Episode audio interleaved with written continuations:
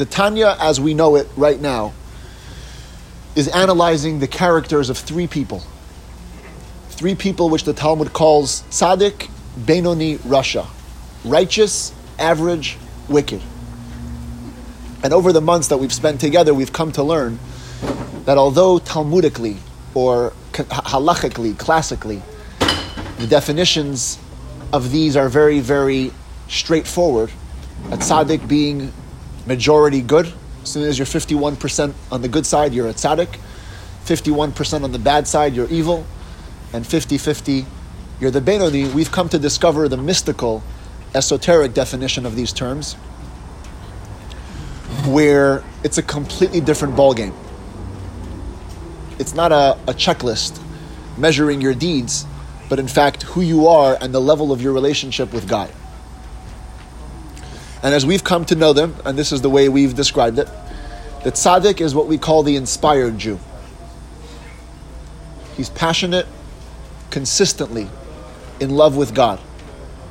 It's never ending. The barbecue was turned on and it never, there's nothing to stop it. There's one force and one force only that's guiding his life, and that is his intense relationship with Hashem being a tzaddik is a gift. We're not, we can't, it, typically we can't become a tzaddik. You're either born with the potential to be it or you're not. But it's there so we have the context of where Jews stand. That's the inspired Jew. The Tanya spends a total of one chapter on the inspired Jew because the Alter Rebbe knows that we're not tzaddikim. The opposite extreme is the rasha. And rasha doesn't mean you're wicked it doesn't mean you're evil. We call the rasha in these classes, we call them the compromised Jew. Compromise on your values even once, and you're already in the rasha spectrum. Because compromise means weakness. And weakness means you've given in to temptation. So, even one time already classifies you as rasha, multiple times for sure. But that's the compromised Jew. How many chapters did we have on that? One chapter. Interesting. There's yes. A lot more Russians than. Yeah, that's true. But one chapter for the tzaddik, one chapter for the rasha. Starting at chapter 12, all we're going to talk about is the Benoni. Benoni literally means average, but as we've come to see, there's nothing average about the Benoni.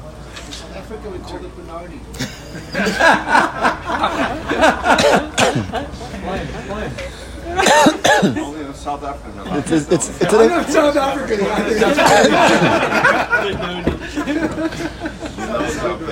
Benoni is a, is a place, like an Afrikaans town, and Akshara used to run came from No more inside jokes. All right. Yes. So the Benoni, though, the Benoni is called the average man because not so much that he's average, it's very difficult to be a Benoni, but because he's in the middle between a tzaddik and a rasha. He's not inspired, he doesn't have passion, he's not engaged in a love relationship with Hashem. On the other hand, he's not a rasha because he never, ever compromises. Now imagine that. Inside, he's torn. Inside, he experiences temptation, he experiences urge, he experiences lust, like every one of us. That's what puts him in our ball, in our, in our playing field. The tzaddik is in a different world. He doesn't have the other voice. The Benoni, the middleman, has the voice, but he never gives in. And this is the hero of the Tanya. And this, the Alter Rebbe, Reb Shneur Zalman of Liadi, who wrote the Tanya, posits that everyone can reach. Chapter 14, remember that before Pesach. The reality of the Benoni is the reality of everyone. And even if you can't live there constantly, but we can live there for five minutes, we can live there for a moment, we can get in touch with the center, the anchor of our being, align with who we are at our inner core, and for five minutes, no compromises.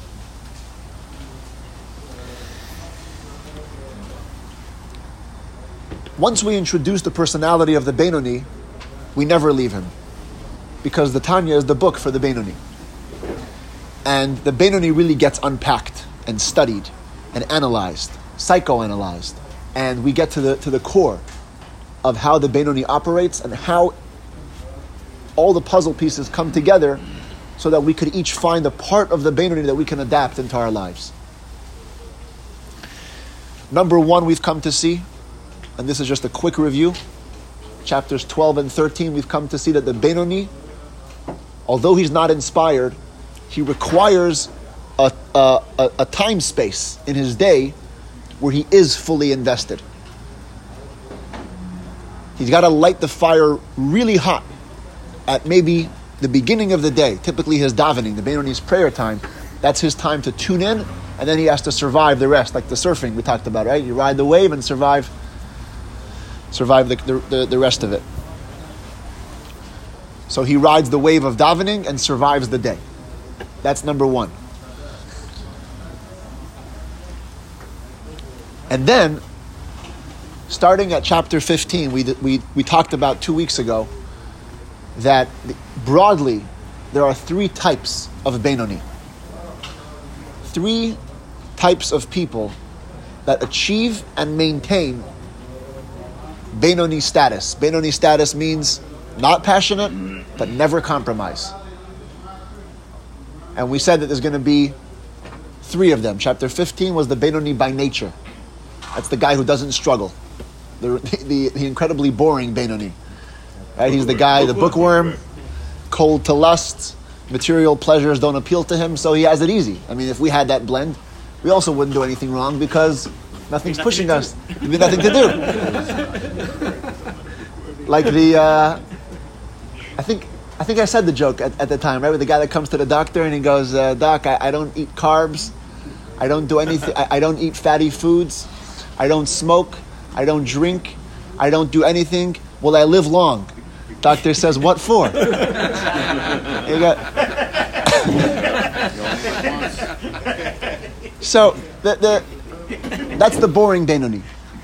And the Alter Rebbe had a message for him. He, we talked about that in chapter 15. You got to fight. You got to got to got to expand your limits. Make sure you're struggling somewhere. Create tension in your life. You, humanity is defined by tension. Then chapter 16 was last week's chapter, the ideal Benoni. The Benoni who achieves and maintains his status by the use of the mind. And we spent a long time talking about how the mind influences behavior. And Danny was very uh, reminding us about the steps here study, think, feel, and do. First, study. People don't study. It's just opening the books, learning the information, processing more intellectual ideas. Then, and this was the important one, think. Think, reflect, not because you want clarity, but because you have clarity. You already know the idea, and now you're letting it percolate so that it can filter into your psyche. That comes into feeling, and then the feeling influences the behavior. That's the ideal process by which the Benoni is supposed to achieve it. Not by nature. By nature, he's got everything pushing him towards the temptations. But he's able to engage the mind to the point that it's in control. And then I misspoke last week because I said in chapter 17 we're going to discover the third Benoni, the Benoni who uses his godly soul, but in fact, that's going to be next week, chapters 18 and 19. Chapter 17 is a digression on the ideal Benoni. So while we're on the topic of the ideal Benoni, the guy who uses his mind to influence his heart, to influence his actions, we get a chapter of closure. It's one of the shortest chapters in all of Tanya, but one of the most powerful.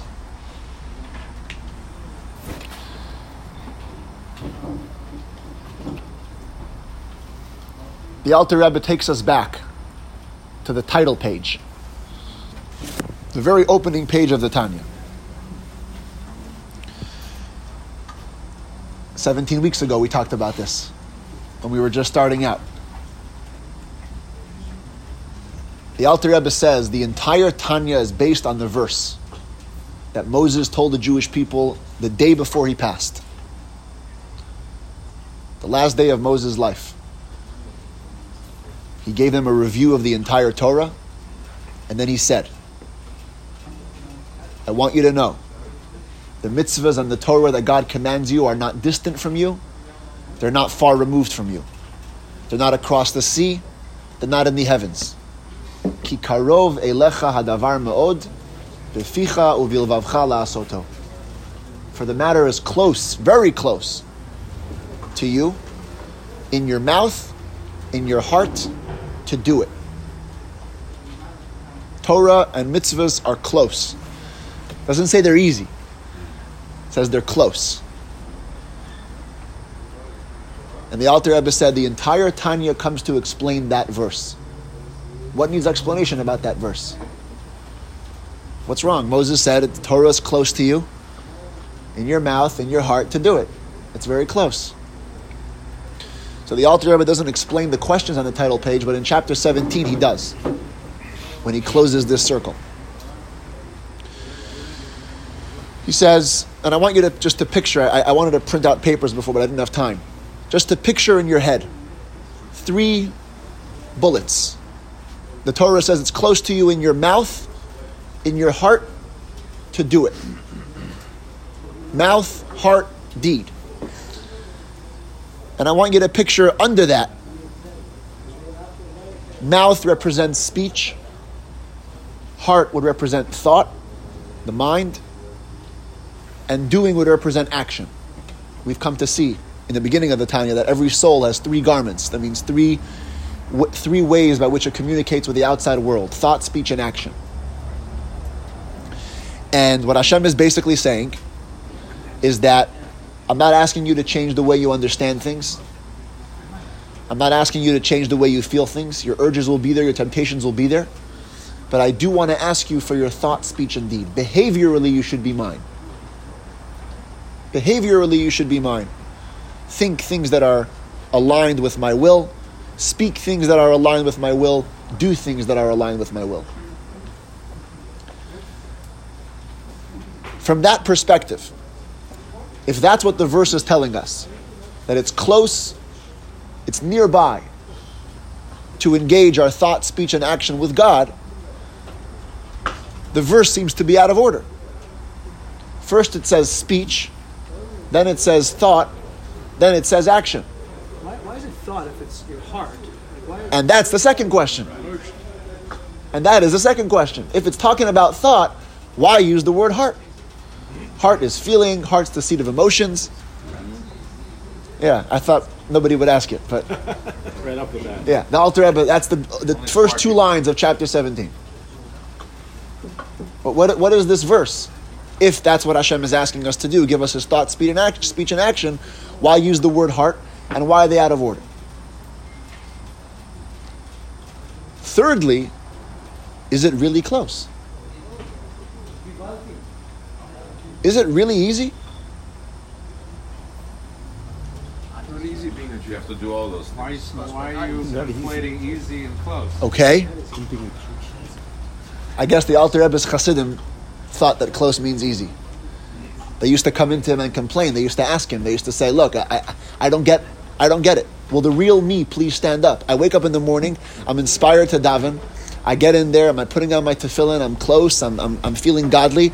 Then I take off my tefillin, and then I'm thinking, man, I gotta have a good breakfast. you know, donuts and the whole, yeah, bacon and eggs, right? The thing, steak and eggs. Steak and eggs. Some coffee. One second I'm feeling connected to my Judaism, the next second I just want to dump it. And they and they came to the Alter, Rabbi, and they said, "We don't we don't understand ourselves. You got to help us figure ourselves out." And the Alter Rebbe would answer them, guide them in his private audiences, but ultimately, as he said in the introduction, it became too time consuming. There was too many people asking questions, and so he had to c- compose a book, author the Tanya, which offered the answers to these to all the questions, all possible questions in the service of God. And so the fundamental questions are: Is it really close to serve God with my heart's thought, speech, and action? And effectively, effectively, what the Alter Rebbe says is encapsulated in a beautiful story that happened in 1954 with the Rebbe. The Rebbe became the Rebbe in 1951. So this is three years in. A young Rebbe. A very, it was very rare to have a black bearded Rebbe. Many people would express surprise in the 50s meeting the Rebbe, you know, a young man. They thought a Rebbe means, you know, flowing robes and the long white beard, disconnected. The Rebbe was extremely connected and engaged and young. So uh, there's many versions to this story. How old was he when he became Rebbe? 48. Think about that, by the way. Just, just, just, yeah. Think about that for a second. To start, to start a world career at 48. Like, we think at 48 we're done. Yeah. You, you just got started at 48. He was with seven Hasidim or something. That first meeting. Yes. That's amazing. That's the most. what happened? Penniless, homeless, and jobless Hasidim. And he said, guys, we're taking over the world. And nobody knew how it was going to happen, but he did. Look at us tonight. We're here. But 54, the Rebbe would take in private audiences in those years three times a week. And I have to have you understand this 8 p.m. to 8 a.m. This is not a break for sleeping. Sunday nights, Tuesday nights, Thursday nights, 8 p.m. to 8 a.m., private audiences. 8 a.m. to 8 p.m. No, 8 p.m. to 8 a.m. 8 p.m. to 8 a.m. Through the night. So he didn't sleep. No. No, no, no, no, he didn't sleep. Only three days a week. Three days a week. It later on became two days a week. When were the dollars on Sunday? The dollars happened much later. It's in the, in the 80s. That's your DOB. Yeah. 54. So Why are you 54, huh? 59. Just a joke. We're telling secrets tonight. I'm joking with you. the Rebbe has an audience night, and there's a boy that's having bar mitzvah. In those days, boys that would have bar mitzvah would have the privilege to go in with their father for a private audience, one on one. Later, this became too time consuming for the Rebbe. The Rebbe made public audiences, so bar mitzvah boys would come in by the tens. So 50 bar mitzvah boys came into the room and Rebbe would talk, and then, but in the early years, it was one on one. And we have hundreds of precious stories of 13 year old boys that went in and experienced something, a moment. But uh, there's one of them that I want to share tonight that really captures the heart of it. Not only religious boys used to go, you'd be surprised. Not only Hasidic, you know, black hat. Public school children that were connected through Chabad. A lot of, lot of kinds of people would go to the Rebbe for, for this audience. 12 year old boy comes in, he's having bar mitzvah in a month and uh, not not you know observant, not orthodox. And he thought, you know, coming into the Rebbe, it's a holy guy. Maybe we'll talk about Torah. He comes in, and the Rebbe starts asking him about his hobbies. And the kid says, if you know the story, touch your nose. What is Kid says baseball. He loved to watch professional baseball. And the Rebbe starts asking him about different things. How often does he go watch a game? What happens? Which team does he go for? Da da da da da da da da. And then the Rebbe said, "What happens when you're at the game and the team you're rooting for is losing?" It's the bottom of the fifth, and it's 10 to 0. No points for your team. So the boy says, typically, if that's the case, me and my dad, we go home. Nothing's, noth- nothing to see here. And the Rebbe said, What about the players? what do they do when it's the bottom of the fifth and they're losing 10 to 0? Do they go home? He says, uh, No, they're, they're the players. I mean, they got to stick it out to the end, fight the fight to the very end. We're just watching. So we can come when we want, leave when we want. So the Rebbe's told him, You're becoming bar mitzvah. You're entering the ranks of Judaism.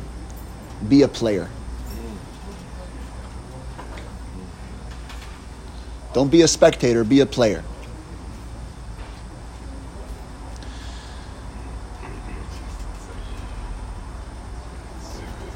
It's a deep, it's a very deep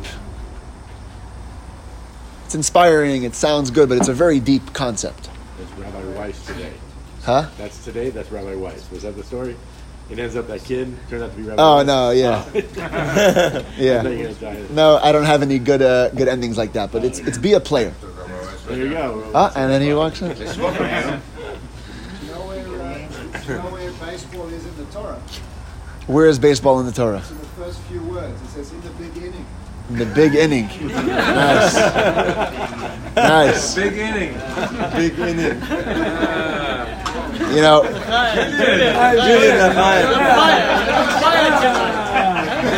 You're gonna be here all week. so the Alter Rebbe wants to know: Is it really close?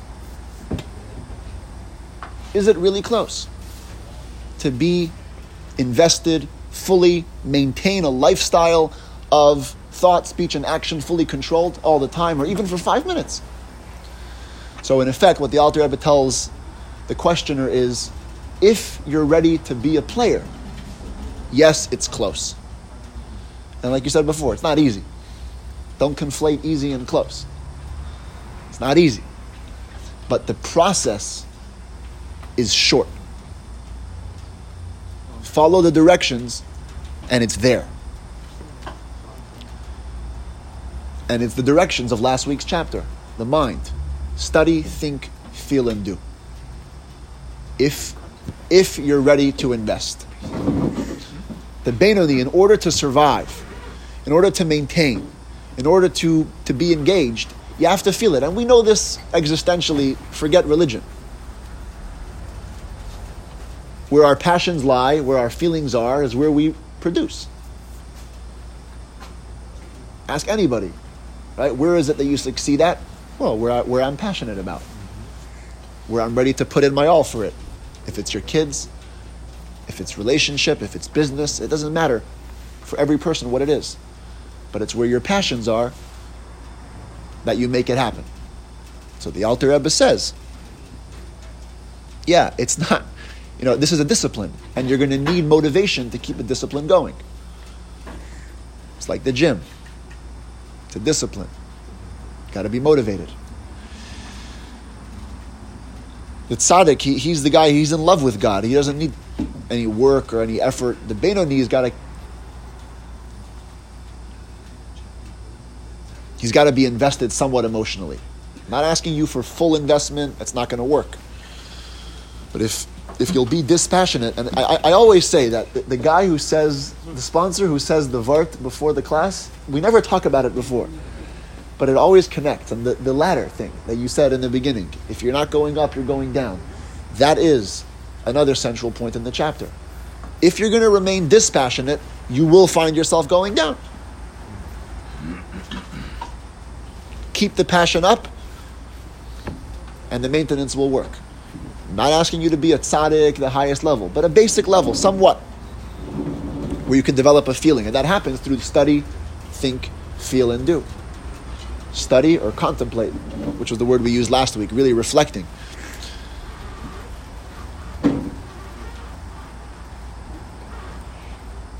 It's actually Hashgacha Pratit, by divine providence.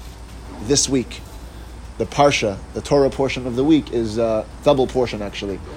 But, but one of them is, is one of them is Kedoshim. It's, uh, it's the, the portion with, I think, second to the most mitzvahs in the entire Torah. And Kedoshim, the word literally means holy. The, the opening verse is Hashem says to the Jewish people, Be holy, because I am holy.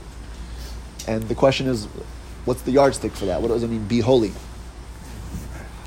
And one of the many answers is classic answer from the Ramban, Nachmanides. He says, if a person wants, I'll use the Hebrew language. It's great. He says you could be a naval birshut haTorah. You could be a scoundrel. There you go, with the permission of the Torah. In other words, there's loopholes enough that if you want, you could be following the Torah hmm. and be a complete idiot. That's the better way to say it, no? Yeah. We're still in. and you, you, you and you work everything out. I got this, I got that. The rabbis told me that's okay. This is okay, and you could be, you could be a naval. It means a scoundrel. That's a good translation. Birshut with the permission of the Torah. He says Hashem says, be holy. Recognize that it's not just about the checklist, or to tie it back to the chicken, the donations. It's not a thing where you say, I'm signing off this to Hashem, signing off that, I pay off all my dues, and then I'm good. Be holy means recognize that it's it's an innate thing. It's part of the being. It's it, it's got to it's got to be organic and developed in the ways that it becomes who you are. Let the Torah refine you. Let the lifestyle become a part of you. And it's the same thing here. If it's just going to be bland, so it's not going to work. But if you're ready to be a player, if you're ready to invest, even minimally, remember the 80 year project is not going to work. We, we know that at a certain time, we, we come to discover that. We can't be perfect for the next 80 years. But the five minute increments, 20 minute increments, five second increments, if that's what it takes for us, we can be if not to use the pig here, but if we decide to make a commitment. you can think about it this way.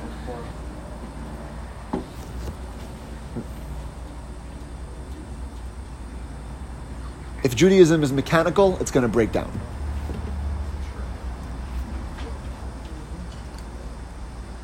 It's, going to break down. There's only a certain amount of time you can push the machine. Truth always comes out in the end. Huh? Truth always comes out in the end. The thing. There's got to be some heart. Some, some heart. You know, there was a great, uh, there's a great chassid. This is, this is days gone by. I, I, wish I could have met these people when I, when I read about them. You know, they, they, they, they, they bring up in me these feelings. The previous Lubavitcher Rebbe was a prolific writer prolific writer. Because of him, we have access to his, hundreds of years of history of Hasidism. He, he recorded whatever he heard from his grandmother and his grandfather and all Hasidim and all everybody. He, he collected stories and he wrote down. And he says he was once, uh, I think maybe he was 17 or 18. He was just married, young young man, just married. And uh, must have been Kislev time maybe uh, the ninth, I think it was the ninth of Kislev, which is the day that the second Lubavitcher Rebbe uh, birthday, birthday and passing on the same day. So it's a big day in Chabad. And there was an exclusive Farbrengen. It was a Shabbos. It was an exclusive Farbrengen that his father, the Rebbe Rashab, the fifth Lubavitcher Rebbe, held with some of his closest followers. And just for some context, the Rebbe, we said, was 48 when he became Rebbe. The Rebbe Rashab, the fifth Rebbe, was 21 he was younger than most of his most of his followers. And remind me next week. Said there's a great story about that that ties into next week's chapter. But i- i- yeah, he was he was um, Tzaddik. very young, tzaddik, born a rebbe, very young. And he's sitting around the table on the Shabbos, and it's all the Hasidim are there. They told stories, and it went it went deep into the night. You know, Shabbos ended in Russia, whatever it was, wintertime, maybe five o'clock. This goes to six, to seven, to eight o'clock. And each chassid is doing his thing, telling their stories, contributing in their ways. At eight, nine o'clock, the Farbrengen ends. But it's, you know, Shabbos, Shabbos just came out, you still got a daven Maariv. So, everybody got, they did a minion, they daven Maariv, and uh, everybody went home. But the Frierdiker, the previous says, I noticed this one guy didn't go home. There was one chassid that didn't go home. And uh, he was davening apparently with great fervor, passion, and so the previous rabbi, the previous rabbi left. He came back at about ten o'clock, and he was still davening, and he decided to wait it out. Now he wouldn't have patience for this, but he waited it out till about twelve o'clock. This man was davening Maariv for four hours, crying bitter tears, clearly, you know, engaged in something with Hashem. So after he finishes, turns around and he sees the previous Rebbe is waiting there and wants to talk with him. I'm forgetting the exact uh, exchange, what happened there, but basically he asked him, you know, what, what's, what, what's this great tears all about? And he said that uh, there were so many ideas being shared around the table, so many great stories. He says, you know, the fact that I didn't internalize the ideas, the intellectual stuff, I'm not surprised at. I'm not a big genius, I'm not a big intellect, so I didn't catch it. But the fact that I wasn't touched by the stories, this broke my heart. And he said, A bissel Yiddish Hearts, kumt alamen.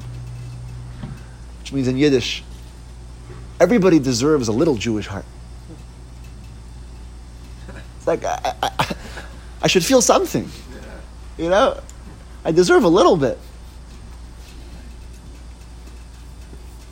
This is our man, the Benoni. He goes, I don't feel Hashem. I'm not a tzaddik. I'm not constantly engaged, but don't I deserve something? You know, give me, give me a little something. And the Alter Rebbe says, yes, you do deserve something, and you do have something, and just put in the effort. Put in the investment.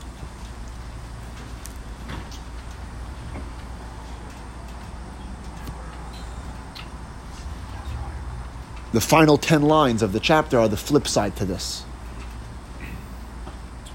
And just before I go there, is there any questions or comments coming from around the table? A lot of people sitting around the table who are not there yet. And they listen to everything you say, and they're nodding, and they're saying, Good stuff. yeah. But What, what, is, what is the push to get them there? mm, It's a good question.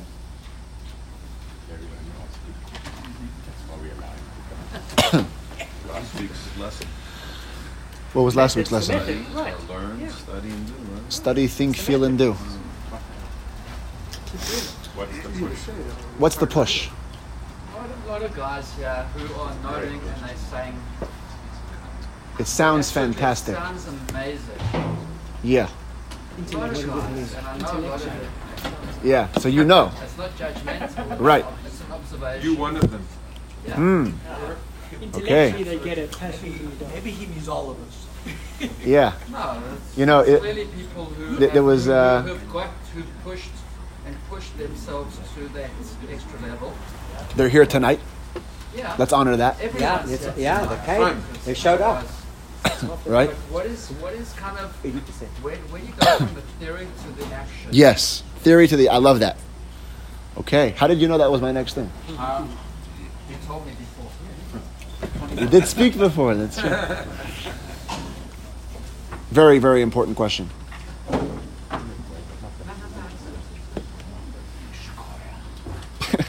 you know, you, you- just uh, on, on what uh, on what Dennis said that you know we're all asking the same question.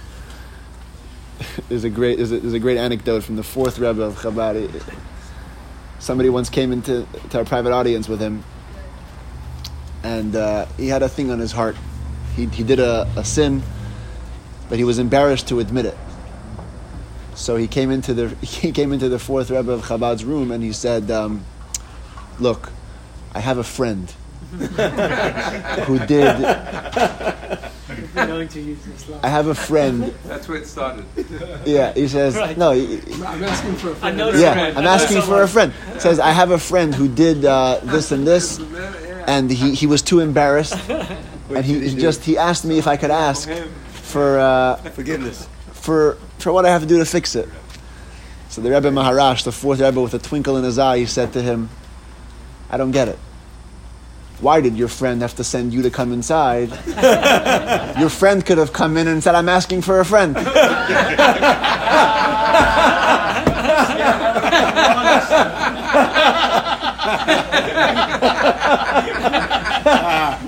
huh? That's great.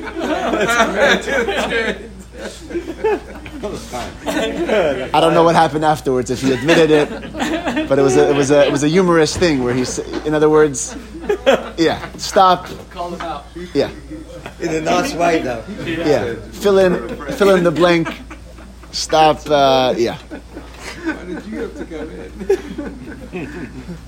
Great line. Why did you have to come in and ask for a friend? Let your friend come in and say he's asking for a friend. But yeah, but but the truth is, but the truth is, Gary, that, that everybody is asking that question. Everybody does want to know that. So here's the here's the other side. here's the other side of it. What I guess we could call more practical that, that the side that we that we relate to more. Where the Alter Rebbe says, what happens if a person who's trying to live the Benoni status makes a mistake? I know we've said a lot of times the Benoni never makes a mistake. But that's the Benoni who lives on the level of the Benoni. What about the guy who's just trying to achieve the reality? He wants to make five minute sessions. Benoni Junior, Benoni Jr., yes. we just coined the term tonight. L'chaim to that. I'm going to be referencing that. Wow, Benoni Junior. Love that. Benoni Junior. So he's a little bit up, a little bit down. He's making some mistakes. The Alter Rebbe tells him, and we, we've talked about this in the past once, that uh, the nature of compromise is that compromise begets compromise. Weakness begets weakness. Right? The compromise of terrorists. Right. Same same theory. Uh-huh. Y- What? y- I'm sorry. it- It's the Never military thing. compromise with terrorists. Yes. You know, you, Negotiate with terrorists. yeah. Negotiate. Negotiate. you give a finger, they want a hand. This is the thing. Yeah. So, same with yourself. And again, let's forget religion. This is a basic human tenet. We're trying to achieve a goal. You give in once, you're on a pattern. So, what happens is then that the weakness then desensitizes you. You know, the first time you do something wrong, you feel disgusting, right? Second time, you, it's a bitter taste in the mouth. Third time, you're just flowing with it. It kind of just comes natural. So the Alter Rebbe says that if you if you catch yourself making a mistake, and making a mistake here doesn't mean uh, the word sin sounds very you know uh, evil. Let's not even use. Let's just use the word compromise. It's a good word. You find yourself compromising on your own values, especially in the context of Jewish values, Torah and mitzvahs, what you're supposed to be doing. So he says, don't jump the gun don't give up on yourself that fast.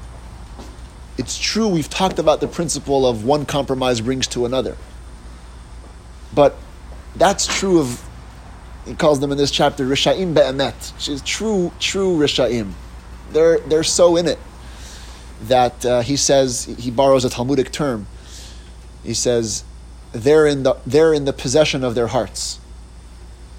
Their hearts aren't at all you know, they, they don't they don't own the heart. They're in the possession of the heart. That's those guys. You find yourself slipping once, climb back up again. And he uses Kabbalistic form, which uh, which we'll, we will we'll expound on more later chapters. But he, he talks about what's called the lower level of tshuva tshuva, return to God, has two connotations. Sometimes it means cr- recreating relationship, repairing relationship. Sometimes it just means decisions. Kind of like with your wives, right? It's sometimes it just requires a good decision, and sometimes you got to retrofit and repair the relationship. It's a different level. Or with kids, or with business partners, or wherever you want to translate it. But he says, one mistake all it requires is resolution, another decision. Get back on track. Kabbalistically, I'll just just to keep it keep it tight, but I, I, do want to give you the whole the whole chapter. So, kabbalistically, the Alter Rebbe introduces the concept of galut haShechina, the Shechina's exile. See, Hashem, of course, is not bound by any rules, but he decided to subject himself to the following limitation: he only allows himself to be expressed in the world to the extent that we allow it. This is embedded in creation. Hashem decided that he's not going to be screaming from the consciousness of every being. You're going to look at salmon and you're going to think it's salmon unless you decide. Was that last time, Philip? The Alter Rebbe and the salmon? That was. Yeah, that's. I think that's when you sponsored the salmon. Yes, when we found Hashem in the salmon that night. That was a big thing. Sponsored the last song. Yes. Okay. Tables will be tables, clothes will be clothes. They're, they're not going to scream godliness, except to the extent that we allow it. And because of that, the Zohar says when a person does a sin, in effect, he's putting the Shekhinah, God, the godly presence, in exile. Just like exile or jail is defined by the fact that you can't decide your level of self expression. So Hashem's jail is that now he loses the rights to his self expression because we've trapped him in a box. And Kabbalistically, this is called the defragmentation of Hashem's name. Hashem's name Kabbalistically has four letters Yud and a Hey and a Vav and a Hey. When a person sins, what's called the defra- you, you, you, or you fragment it. The Hey gets separated from the other three letters. It's an esoteric context and basically you're trapping the Hey in a box. But, well, it's like a box too, yeah. But it's just one step off. You can come right back. Recover. Get right back on track. And when you do, the minute that you do, you're back in resolution. We're not talking about the far guys. They've they have a different thing. They need a different book. The Tanya is a book for the for the Benoni. But us, we don't fail because we don't care. Even if uh, we struggle with being Benonis, right? And we all do. Let's not even pretend. So, but when, when we fail, it's not because we don't care. It's either because we don't know, or because the things aren't set up right. Ask any person on a diet or trying to maintain a discipline. When you wake up in the, in the wrong mood, that's when it's the hardest to, to be in control. Or when something happens and goes wrong, you're having a bad day. It, these things could, could really, you know, derail uh, a consistency or a pattern that you had going. So typically, we don't fail because of lack of care. We fail because of other reasons, and they're not all beyond our control, but they're justifiable. And so, from that from that context, the Alter Rebbe says we're not those true rashas that have no conscience. We do have a conscience, and because of that, we can jump right back on the bandwagon of whatever it is we're trying to achieve. If we're trying to achieve the five minute Benoni, okay, yesterday you gave in, boom, back on track. The 10 minute Benoni, the five second, doesn't matter. Pick it up and get right back. And the, the, the, uh, the headline is, it's close. Ki karov. Not easy, but it's close. It's right there. It's just, uh, But is, is your well, of course, yeah. There, there, there, there, there has to be, uh, there's, there's, a, there's a feeling of, of negativity. Sure. What is your identity? at what point do you identify who you are?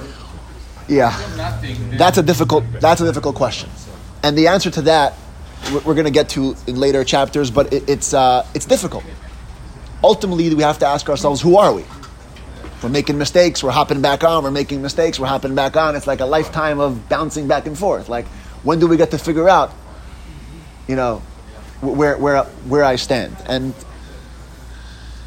we don't always figure it out. I'll spoil that for you. We don't always figure it out. Sometimes we live the battle. we live the battle. But we have to live the battle. Don't die the battle. Acknowledge it, live it, embrace it.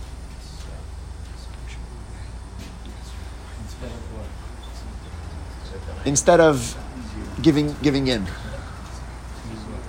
to whatever it is that you're uh, it's too much struggle, so I'm just gonna stop fighting. It's, it's stay the course.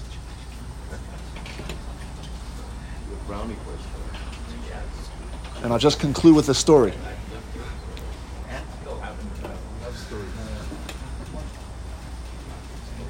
Somebody once went to the Alter Rebbe, writer of the Tanya.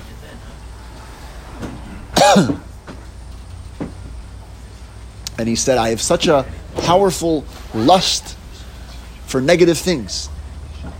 I find that when I'm tempted, there's a fire that gets lit inside of me, and I just can't control it. I find myself so disproportionately passionate about these negative things, and it, it bothers me. The Alter Rebbe said, Can I ask you a question?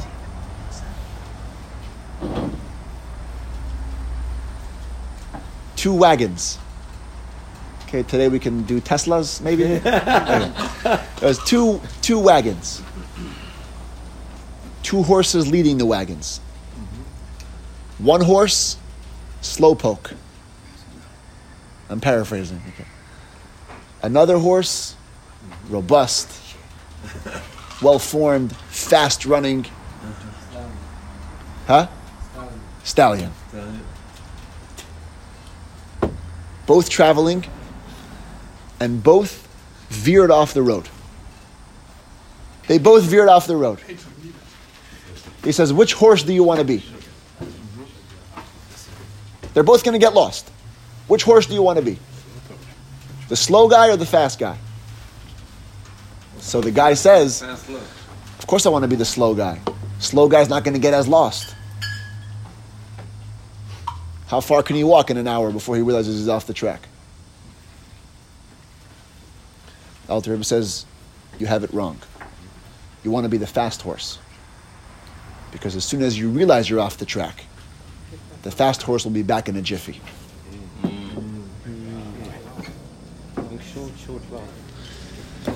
L'chaim.